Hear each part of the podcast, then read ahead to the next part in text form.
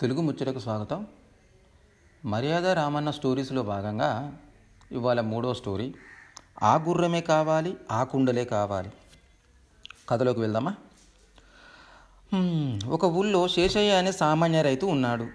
అతనికి కొద్దిపాటి పొలం ఇల్లు ఉన్నాయి. చాలా కాలం వరకు అతనికి సంతానం కలగలేదు.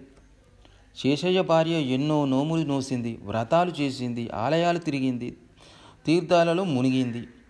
చివరకు తిరుపతి కొండకు వెళ్ళి వెంకటేశ్వర స్వామికి మొక్కింది. ఆ తర్వాత శేషయ్యకు ఒక కొడుకు పుట్టాడు. భార్య కోరికపై పిల్లవాడికి వెంకయ్య అని పేరు పెట్టి అల్లారు ముద్దుగా పెంచుకోసాగాడు. వెంకయ్య పెరిగి పెద్దవాడైనాడు. యుక్త వయసు వచ్చిన వెంకయ్యకు పెళ్ళి చేయాలనుకున్నాడు శేషయ్య. బంధువులో ఒక మంచి సంబంధం మాట్లాడాడు. పెళ్ళి నిశ్చయమైంది. తన శక్తికి తగినట్టుగా బంధుమిత్రులను పిలిచి ఒక శుభముహూర్తంలో వైభవంగా పెళ్ళి చేసేశాడు శేషయ్య అయితే పెళ్ళి కొడుకును పెళ్ళి కుమార్తెను గుర్రం మీద ఊరేగించాలని శేషయ్యకు బుద్ధి పుట్టింది. ఆ గ్రామంలో ఇబ్రహీం ఖాన్ అనే మహమ్మదీయుడు ఉన్నాడు. అతని దగ్గర ఒక ఆడగుర్రం ఉంది. రోజుకు నూరు వరహాలు అద్దె ఇస్తానని చెప్పి శేషయ్య ఆ గుర్రాన్ని తెచ్చి దానికి చక్కగా అలంకారాలు చేయించాడు. పెళ్ళి కొడుకును పెళ్ళి కుమార్తెను ఆ గుర్రం మీద భజంత్రీలతో వైభవంగా ఊరేగించాడు. జనమంతా ఆ సంబరం చూసి ఆనందించారు. అయితే ఒక దుర్ఘటన జరిగింది. ఊరేగింపు పూర్తి చేసుకుని ఇంటికి తిరిగి వస్తుండగా హఠాత్తుగా గుర్రం కుప్పకూలిపోయి విలవిల తన్నుకుంటూ ప్రాణాలు విడిచింది. దానికి ఏం రోగం వచ్చిందో ఎవరికి అంతుపట్టలేదు. అంతా ఆశ్చర్యపోయారు. ఇలాంటి దుస్సంఘటన జరిగినందుకు శేషయ్య ఎంతగానో విచారించాడు. ఏం చేయడానికి పాలుపోక అతను ఇబ్రహీం ఖాన్ దగ్గరికి వెళ్ళి జరిగిన సంగతి చెప్పాడు. ఖాన్ ఇలా జరుగుతుందని ఎవరం అనుకోలేదు. ఏం చేస్తాం? నా ప్రారంధం చెప్పు గుర్రం ఖరీదు ఎంతో చెప్తే ఆ సొమ్ము తెచ్చిస్తాను అన్నాడు శేషయ్య. ఇబ్రహీం ఖాన్ అది వినగానే పట్టరాని కోపం వచ్చింది. నాకు సొమ్ము గుమ్ము అక్కర్లేదు నా గుర్రాన్ని నాకు తెచ్చివు అన్నాడు నిక్కచ్చిగా. చచ్చిన గుర్రమే కావాలి నా గుర్రమే కావాలి అని మొండిపాటు పట్టాడు ఇబ్రహీం ఖాన్. ఊరిలో పెద్ద మనుషులు అతనికి ఎన్నో విధాలు చెప్పి చూశారు. అయినా కాను తన పట్టు విడవలేదు.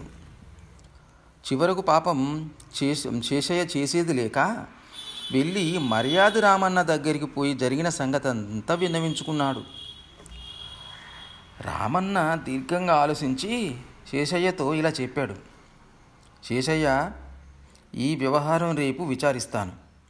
నీవు ఇబ్రహీం ఖాన్ రేపు న్యాయస్థానానికి రావాలి. రాజభటుని ఖాన్ కోసం పంపుతాను. నిన్ను కూడా పిలుచుకురమ్మని ఖాన్తో చెప్పుకుంటాను చెప్పమంటాను.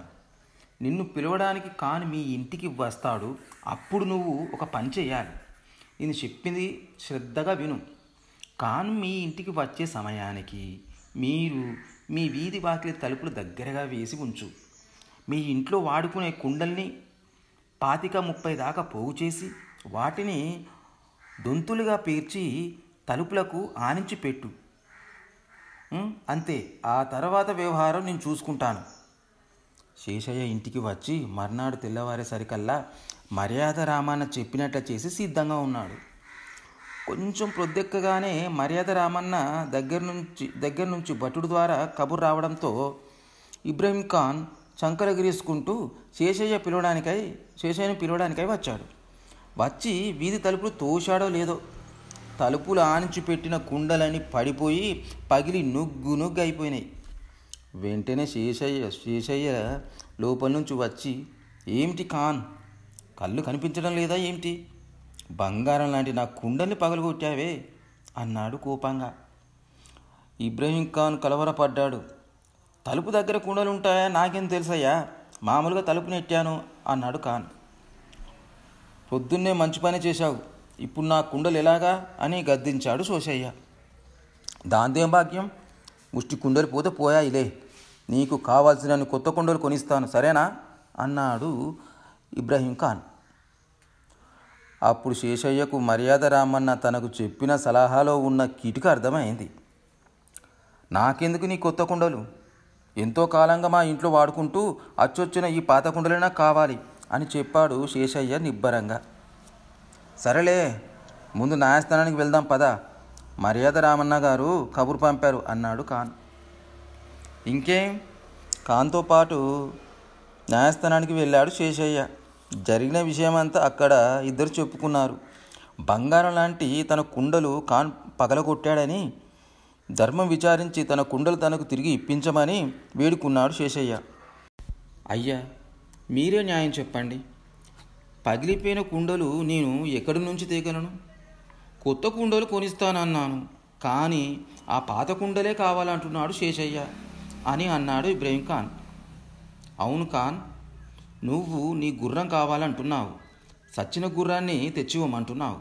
నీకు చచ్చిపోయిన గుర్రాన్ని ఎలా తెచ్చిస్తాడనుకున్నావు? అప్పుడు అతడు పగిలిపోయిన పాత కుండలే తెచ్చివ్వమంటున్నాడు. నీ గుర్రానికి ఆ కుండలకి చెల్లు అన్నాడు మర్యాద రామన్న. ఆ మాటలు విని సభలో ఉన్న వారంతా గొల్లున నవ్వారు. అప్పుడు ఇబ్రహీం ఖానుకు తన తప్పు తెలిసొచ్చింది. సిగ్గుతో తల వాల్చుకొని మారు మాట్లాడకుండా వెళ్ళిపోయాడు. యుక్తితో నేర్పుతో నేర్పుతో ఆపద నుంచి తనను తప్పించినందుకు శేషయ్య మర్యాద రామన్నకు చేతులెత్తి మొక్కాడు. మీకు గనక ఈ కథ నచ్చినట్లయితే మీ బంధుమిత్రులలో షేర్ చేయగలరు.